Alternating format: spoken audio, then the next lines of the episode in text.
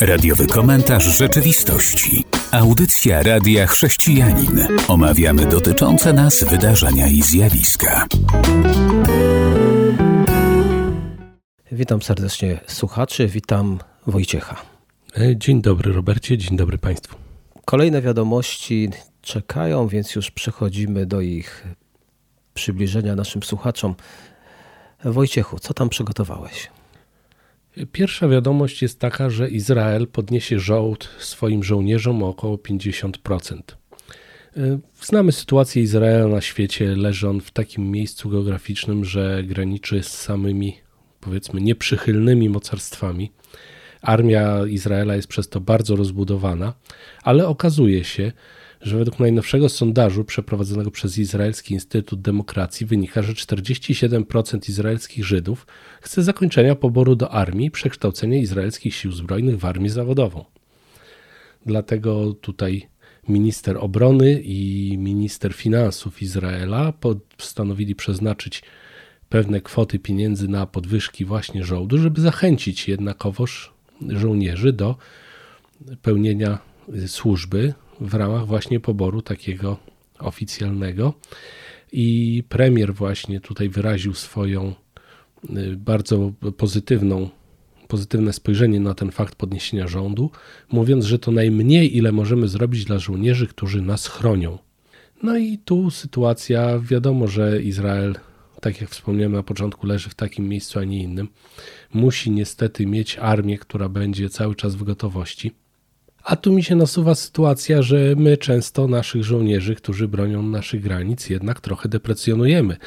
Nie wiem, czy w tym kontekście nie warto zmienić trochę swojego spojrzenia na tych ludzi, którzy pełnią służbę na granicach. Co o tym sądzisz, Robercie?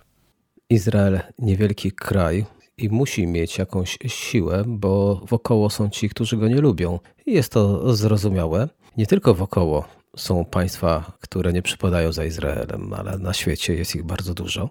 A u nas, u nas ostatnio dosyć duże zainteresowanie pójściem do wojska, przynajmniej do tych, którzy są tak zwani terytorialsi. Zapewne za tym pójdą jeszcze jakieś oferty finansowe, wcześniej czy później, dlatego że ten rząd, jak widać, jest zainteresowany, aby wzmacniać polską armię. No, zdecydowanie. Wielu moich znajomych zdecydowało się wziąć udział właśnie w programach Wojsk Obrony Terytorialnej i powiem, że są zadowoleni, chociaż różne głosy się słyszy co do wyposażenia, co do wypłat, które się tam pojawiają. Jednak myślę, że tutaj to, co widzimy, czyli duża chęć, duże zainteresowanie, przekłada się na to, że jednak chyba potrzebna jest taka formacja. Patrząc na całą sytuację polityczną na świecie, Chyba nie będziemy się dziwić, jeżeli inne też kraje zaczną się interesować e, własnym bezpieczeństwem. Pewnie będą mieli dylemat, co niektórzy chrześcijanie. Dobrze, że w Polsce siłą się już nie wsiela ludzi do wojska, więc mogą pójść tylko ci, którzy naprawdę mają do tego przekonanie. No tak, zdecydowanie. A skoro już jesteśmy w tematach obronnych, to może przenieśmy się za ocean. W Departamencie Obrony USA powstaje grupa do spraw badania obecności UFO. Wydawałoby się, że to dosyć zabawna informacja, jednak ta grupa podchodzi do sprawy bardzo poważnie, ze względu na to, że coraz częściej dowiadujemy się, że jakieś obiekty się poruszają. Oczywiście oni nie twierdzą, że to są kosmici, oni twierdzą, że to są niezidentyfikowane obiekty latające, czyli równie dobrze mogą być to drony produkcji chińskiej, które poruszają się w sposób dosyć szybki i niezbyt łatwy do wyśledzenia. I stwierdzili właśnie ci dyrektorzy sztabów oraz urzędnicy Biura Dyrekcji Wywiadu Państwowego, że obecność niezidentyfikowanych obiektów latających w ograniczonej przestrzeni powietrznej stwarza potencjalne zagrożenie dla załóg transportu lotniczego i wywołuje obawy dotyczące bezpieczeństwa narodowego. To oświadczenie Kathleen Hicks, zastępcy amerykańskiego sekretarza obrony. Wojsko przez długie lata mierzyło się z tym tematem latających spotków obserwowanych od lat 40. minionego wieku, przypominają media i wskazują na całą serię takich obiektów. O, między innymi sprzed dwóch lat pamiętamy pewnie w mediach zdjęcia z myśliwca amerykańskiego, który to obserwował właśnie jakiś pojazd, który leciał sobie niebem, a który był nie do końca znany. Co myślisz, Robercie? Czy myślisz, że to są kosmici, czy jesteśmy sami w kosmosie, czy może po prostu to są obiekty, które są typowo ziemskimi obiektami, a tylko nie chcą się ujawniać. Temat ciekawy i szeroki na całą audycję. Jak najbardziej, nie jesteśmy sami w kosmosie. Są światy równoległe.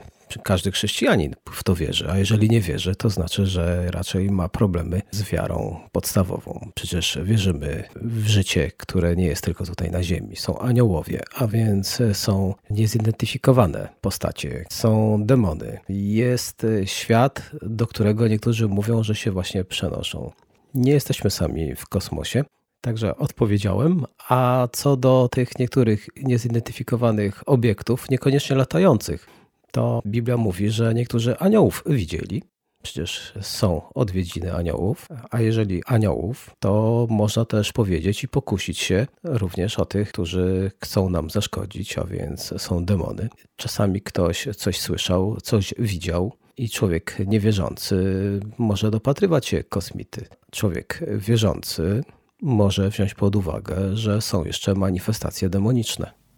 No ciekawie to ująłeś, aczkolwiek przy y, nie wychodząc może aż tak daleko do światów równoległych, to jest ciekawe ujęcie, ale czy nie uważasz, że przy tej wielkości kosmosu, gdzie dziś obecnie jesteśmy w stanie widzieć 93 miliony lat świetlnych przez najlepsze teleskopy, a wiemy, że kosmos prawdopodobnie jest znacznie większy, czy nie myślisz, że inne cywilizacje mogą istnieć w tych właśnie, na tych planetach, na miliardach planet, można powiedzieć, w miliardach galaktyk? Jakoś to jest takie dziwne, że my, mając taki wgląd w kosmos, w tym kosmosie nic nie widzimy, a widzimy to na naszym niebie.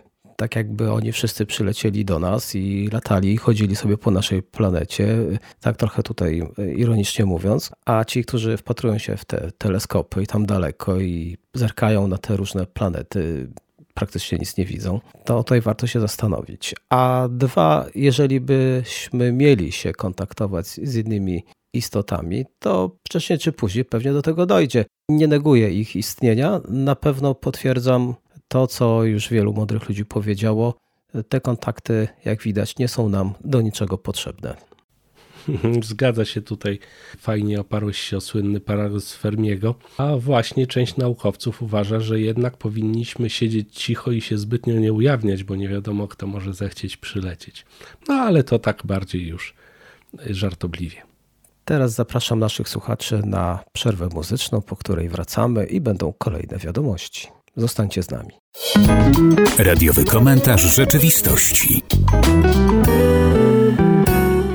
Muzyka dobiegła do końca, a my mamy kolejną wiadomość.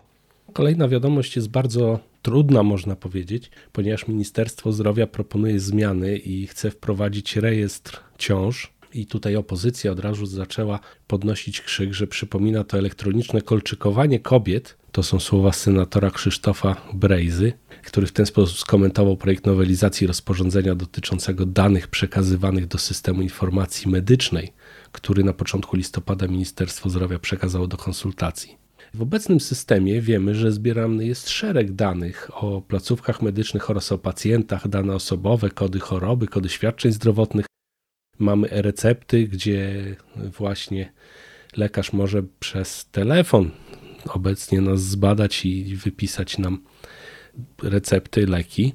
I tutaj właśnie chęć wprowadzenia takiego rejestru, mówi senator, że to jest bardzo złe, bardzo niedobre, bo może skutkować tym, że część będzie ludzi, część się ukrywać, to może być ze szkodą dla dziecka. No i tutaj myślę, że minister chciałby wyeliminować trochę nielegalnych aborcji.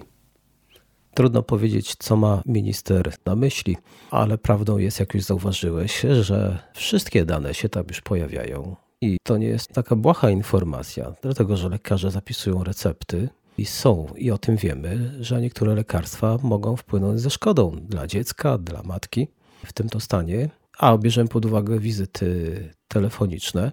Jeżeli chodzi o telefon, lekarz prawdopodobnie nie zauważy ciąży. A jeżeli ta matka zapomni o tym powiedzieć, Mamy już inne problemy w medycynie, gdzie ludzie chodzą od lekarza do lekarza, a lekarze zapisując lekarstwa nie mają pojęcia, że ten człowiek leczy się na inną chorobę i że ten lek wchodzi w reakcję i to niezdrową. Więc Nie wiem, może się to zbiegło, może chcieli dobrze, może chcą dobrze, a może chcą inwigilować, nie wiem. Ale zawsze takie dane są jakąś formą już nas śledzenia, więc jakakolwiek to, że będzie napisane, że mam protezę, że jestem chory albo chorowałem na to, no to te dane już są tam dostępne. Ja myślę, że nasze ministerstwo boryka się z jednym wielkim problemem. Chcą wprowadzić jakieś zmiany, to się zauważa przy okazji różnych e, tutaj propozycji ministerialnych i nikt nie wyjaśnia społeczeństwu, o co tak naprawdę chodzi. Więc pojawiają się domysły, pojawiają się różne spekulacje. Myślę, że tutaj ministerstwo powinno zatrudnić kogoś od PR-u, który będzie we właściwy sposób przekazywał ludziom zamysł. Wtedy utnie się dużo takich niepotrzebnych dywagacji. Zdecydowanie tak. To jest chyba przywara wielu rządów, że nie wyjaśniają obywatelom, co robią, dlaczego robią, nie pytają ich o zdanie. I to nie jest tylko problem tego rządu. Każdy rząd, który był, nie za bardzo był zainteresowany, co sądzą ludzie i aby im wyjaśniać jakieś podstawowe rzeczy. Do tej pory w polskiej telewizji, tej państwowej, która ma być edukacyjną, nie edukuje się w podstawowych tematach ludzi, więc nie ma co się temu dziwić. Ale jeżeli już mówimy o paniach w ciąży, to niedawno pewien dygnitarz katolicki powiedział: Aborcja to brutalne zabójstwo niewinnego człowieka. Brzmi to bardzo mocno, ale jeżeli już poruszyliśmy temat, to chciałbym powiedzieć, że ten problem takiego nazewnictwa brutalne zabójstwo niewinnego człowieka nie zrobi wrażenia na kimś, kto w ciąży nie widzi człowieka. Więc dyskusja, czy ktoś jest za czy przeciw aborcji, nie będzie miała zrozumienia, jeśli nie uzgodni się, czy życie, które rozwija się w człowieku, bo przecież w tym kontekście wiele tych pań się teraz boi, że jeżeli zgłoszą ciążę, a potem usuną, to że może będzie minister ich ścigał.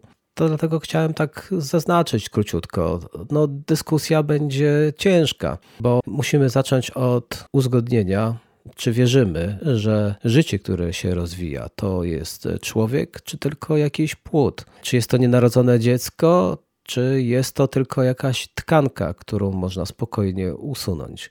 I dlatego dziwię się tak zwanym chrześcijanom, którzy tak brutalnie się odnoszą do kobiet, które chcą usunąć ciążę, bo krzyczą to zabójstwo, to morderstwo. Może powinni zacząć od tego, żeby zapytać takiej osoby, jak ona rozumie ciążę, bo może właśnie dla niej nie jest to żadne dziecko, jest to tkanka i takiej to wyjaśniono. Bardzo ciekawie to poruszyłeś e, ten temat często się nie zastanawiamy nad tym, stojąc po jednej albo po drugiej stronie barykady, a może właśnie to jest dobry przyczynek do tego, żeby się trochę pochylić nad tematem, poszerzyć swoją wiedzę i ją trochę wyprostować. Następna wiadomość to dotyczy już e, świąt, które się zbliżają. Może powiemy o Betlejem. W Betlejem, jak się okazuje, mało turystów. I w związku z tym chrześcijanie, którzy z tego tam żyją, utrzymują się z turystyki, mało zarobią pieniędzy. Tak więc jeżeli ktoś się wybiera do Betlejem, to na pewno da zarobić tym ludziom. Jest tam troszeczkę turystów. No już się cieszą, że ktoś tam zagląda, ale to nie jest to samo. Jak widać, COVID i sytuacja polityczna sprawiła, że ci, którzy mieszkają w Betlejem, będą mieli bardzo skromne święta. No może tak być. No, ta sytuacja jest widoczna praktycznie we wszystkich miejscach y, turystycznych tak zostały dotknięte właśnie sytuacją covidową. Natomiast myślę, że akurat to jest takie miejsce, które raczej nie straci na swojej popularności z wiadomych względów, więc trzymajmy wszyscy kciuki i módlmy się, aby COVID jak najszybciej się zakończył, żebyśmy mogli wrócić do normalności. Myślę, że i wtedy więcej turystów zawita i obejrzy te sławne miejsce. Do ferii jeszcze trochę uczniowie mają czasu, ale już chcielibyśmy wspomnieć coś o uczniach i niekoniecznie o feriach chyba że przymusowych. Pewien katolicki uczeń został ukarany za to, że stwierdził, że są tylko dwie płcie. Wyobrażasz to sobie? No, co, badając dzisiejszy internet i media, jestem w stanie sobie wyobrazić taką głupotę. W okręgu New Hampshire katolicki uczeń złożył pozew przeciwko temu okręgowi szkolnemu, bo twierdzi, że został ukarany za stwierdzenie, że w debacie z innym uczniem powiedział, że są tylko dwie płcie to student pierwszego roku Exeter High School i dwóch uczniów wywołało spore zamieszanie. Pozew został złożony w Sądzie Najwyższym w Rockingham, a lokalna szkolna jednostka administracyjna otrzymała kopię skargi. No i co oni mówią? Mówią, że jak najbardziej, no przecież trzeba było go ukarać. Jak on mógł tak po prostu powiedzieć? Takie to czasy idą do szkół, jak widzimy, których uczeń uczniowi nie może wszystkiego powiedzieć. Mnie martwi tylko sytuacja, że ten drugi uczeń może właśnie wszystko powiedzieć i to wszystko jest rozpatrywane bardzo jednostronnie. Czyli nie został ukarany ktoś, kto ma zdanie takie, że jest wiele płci, został ukarany ktoś, kto powiedział, że są tylko dwie. A czym te zdania się tak naprawdę różnią? To jest jeden punkt widzenia, to jest drugi punkt widzenia. I za dwie równoważne rzeczy, jedna jest karana, druga jest, że tak powiem, gloryfikowana, czyli po prostu wracamy cały czas do beznadziejnej poprawności politycznej, a niestety i strasznej głupoty. Nawiązując do poprzedniej informacji, chcę powiedzieć, że Międzynarodowe Sympozjum twierdzi, że zakaz terapii konwersyjnej spowoduje więcej szkód. A o co chodzi? Chodzi o zmianę płci. Sympozjum, które odbyło się w Londynie, zostało zorganizowane przez Międzynarodową Federację na Rzecz Terapeutycznego Wyboru i Doradztwa. I tam chcieli sobie przedyskutować. Rząd brytyjski ma przeróżne pomysły i zgodnie z planami rządowymi terapia mająca na celu zmianę orientacji seksualnej lub tożsamości płciowej zostanie całkowicie zabroniona w przypadku nieletnich i osób dorosłych wymagających szczególnej troski ale pozostanie dostępna dla osób powyżej 18 roku życia, jeśli wyrażą świadomą zgodę. No i chrześcijanie obawiają się, że to doprowadzi do kryminalizacji pastorów, duchownych za zwykłe czynności kościelne, takie jak modlitwa o takie osoby, poradnictwo duszpasterskie. I o tym teraz w Wielkiej Brytanii dużo się mówi i dużo się pisze, bo to nie jest pierwsza i pewnie ostatnia informacja. Czy wyobrażasz to sobie, że mógłbyś być ukarany tylko dlatego, że ktoś się dowie, że o niego się pomodliłeś? Myślę, że w Polsce na razie nie musimy się jeszcze tego obawiać, bo mamy jednak oficjalnie rozdział Kościoła i państwa i możemy korzystać z tej swobody. Natomiast Wielka Brytania, jeżeli popatrzymy na historię tego kraju, zawsze miała dziwne pomysły. Zawsze mieli jakieś takie właśnie Chociażby samo powstanie Kościoła Anglikańskiego jest bardzo ciekawą historią i dużo nam pokazuje o społeczeństwie brytyjskim i jego sposobie myślenia. Miejmy nadzieję, że to się wszystko wyprostuje, że nie pójdzie to w jakimś dziwnym kierunku, chociaż te informacje, które przekazujesz nam z Wielkiej Brytanii, naprawdę nie napawają optymizmem nad poziomem inteligencji ludzi, którzy produkują tego typu informacje. Jak pada pewne zdanie, kastracja chemiczna i chirurgiczne okaleczenie zdrowych młodych ciał nie jest opieką zdrowotną. Więc e, czy to rzeczywiście powinno być rozpatrywane w kontekście służby zdrowia? Bo też również o to chodzi. Pewnie niekoniecznie. Chodzi dzisiaj służba zdrowia nabiera innego znaczenia niż kiedyś. A teraz naszych słuchaczy zapraszam na przerwę muzyczną. Radiowy komentarz rzeczywistości. Witam po przerwie muzycznej. Mamy jeszcze ostatnie wiadomości, więc proszę Wojtku. No tak bardzo bulwersująca wiadomość, myślę, że odbije się jeszcze szerokim echem w mediach, ponieważ jak się dowiadujemy, czarnoskóry mieszkaniec Missouri przejdzie do historii jako niesłusznie skazany, który najdłużej przesiedział za kratkami. Otóż ten pan Strickland został oskarżony o zabicie trojga znajomych w wieku od 20 do 20 lat. On sam wtedy miał 19 i utrzymywał, że był w mieszkaniu, oglądał telewizję, co potwierdzili jego krewni. Natomiast prawdziwi sprawcy, którzy znali ofiary, a także pana Stricklanda, zapewnili sąd, że widzieli go w miejscu zdarzenia. I ponieważ dokładnie to trzeba powiedzieć, ponieważ ten człowiek był z urodzenia murzynem, został skazany na taki wyrok, bo w tych czasach w Ameryce właśnie tak działało prawo, czyli jeżeli mówił coś biały, to nie było zbytnio podważane, natomiast to, co mówił człowiek czarnoskóry, było uznawane za niekoniecznie prawdziwe. I tutaj cała sytuacja jest bardzo trudna, ponieważ jedna z osób, które przeżyły tą masakrę, pod wpływem właśnie środków ścigania, czyli prokuratura, prokuratura stwierdziła, że nie chce słuchać jej argumentów, ponieważ ona twierdziła, że to nie jest Strickland, to ktoś inny zrobił. Mimo wszystko został ten człowiek skazany. Myślę, że to nie bez echa się jeszcze obędzie, ponieważ coraz częściej dowiadujemy się o takich sprawach, coraz częściej wychodzą one na światło dzienne. Zastanawiam się, jak teraz rząd USA odniesie się do tego pana, bo jednak przesiedzieć 42 lata za kratkami, wyjść teraz, wychodzi się w praktycznie zupełnie innym świecie, zupełnie innej rzeczywistości, dokładnie jakby poleciał ktoś na inną planetę. No, jestem ciekaw, jak się to będzie rozwijać, ponieważ mam nadzieję, że media będą donosić o dalszej, dalszych losach tegoż właśnie pana Stricklanda. No to może od razu powiem, że my już nie możemy mówić murzyn, tylko musimy mówić afroamerykanin. I tu się z Tobą nie zgodzę, przepraszam, wejdę od razu w słowo, ponieważ słownik języka polskiego jasno podaje definicję murzyn jako właśnie mieszkaniec kontynentu afrykańskiego, afroamerykanin. Ja akurat się lubię opierać na słowniku języka polskiego i nie będę się poddawał poprawności politycznej, także proszę o wybaczenie.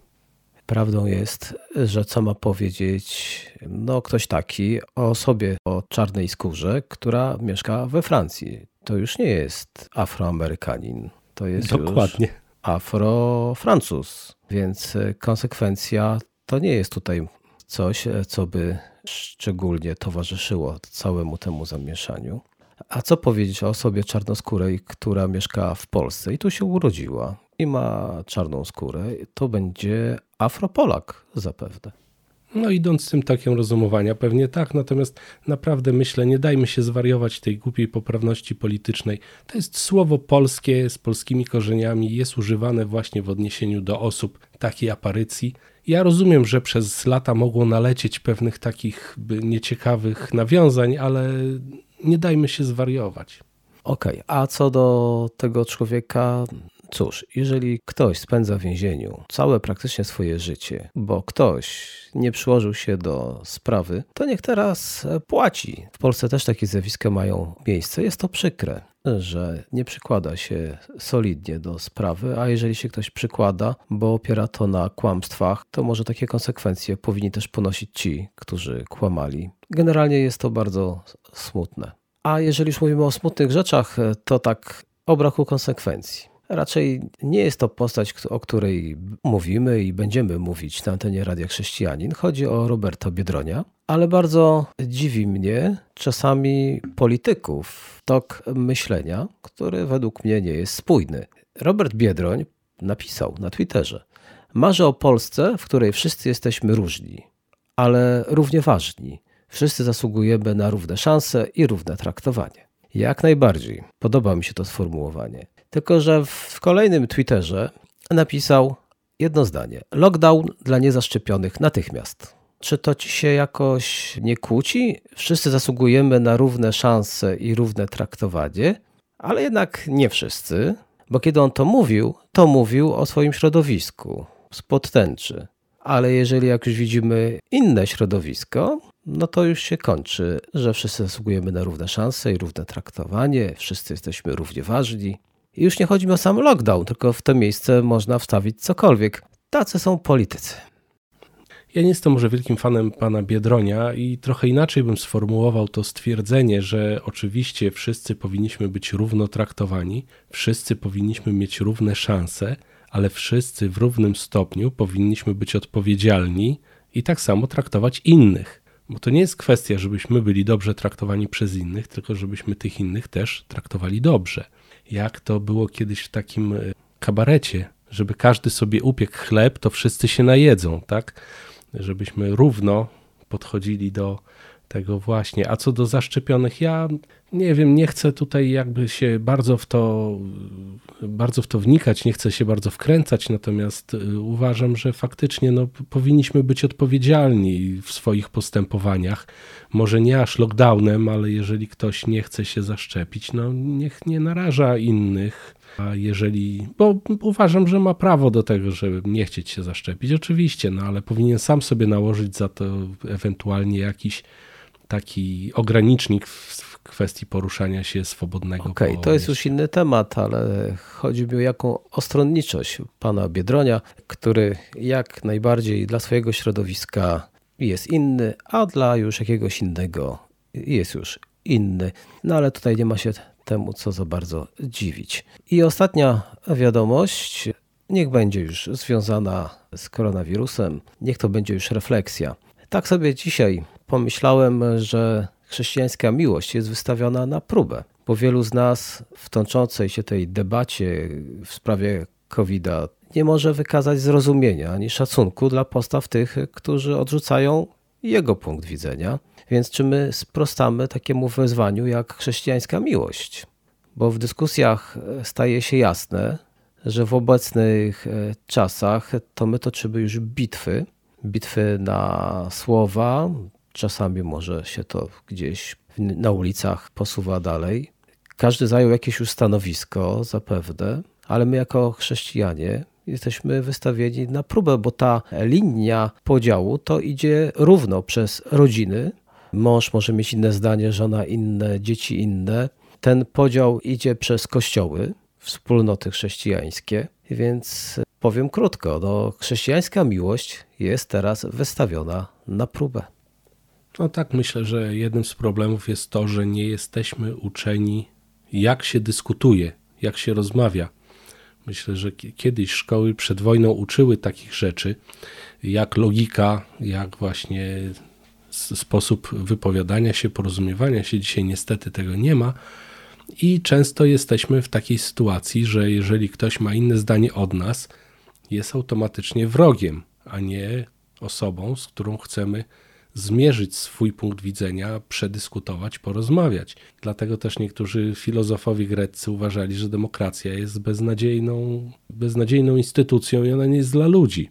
No dlatego, że właśnie nie umiemy rozmawiać ze sobą. Zatraciliśmy ten instynkt taki samozachowawczy, który najpierw daje nam konieczność porozmawiania, wymienienia się, a dopiero potem chwytania się za łby, jak to tak mówi się kolokwialnie. Dlatego myślę, że tutaj wszyscy, nie tylko chrześcijanie, powinniśmy raczej dążyć do tego, żeby rozmawiać na argumenty, a często widzimy sytuację, że ktoś przedstawia swoją rację, a ta druga osoba nie słucha, tylko już przygotowuje odpowiedź w głowie. No i jeżeli nie słucha, no to nie, nie słyszy, nie wie, nie rozumie i w tym zaczynamy się kłócić. Ale my jako chrześcijanie mamy polecenia, by się miłować i mamy też modlitwę Pana Jezusa, aby wszyscy byli jedno. Więc koronawirus to nie jest nic innego jak temat, który może wywołać pęknięcie w wielu środowiskach. I tutaj diabeł będzie siedział i zacierał ręce, że wsadził gdzieś klin klin we wspólnoty chrześcijańskie, klin w rodziny. Także, drodzy chrześcijanie, nie dajmy sobie wbić tego klina. Mamy prawo do różnego podejścia, do różnego zdania i uczmy się rozmawiać ze sobą. I tym to akcentem nasza audycja dobiegła do końca. Dziękuję za uwagę. Dziękuję bardzo. Był to radiowy komentarz rzeczywistości.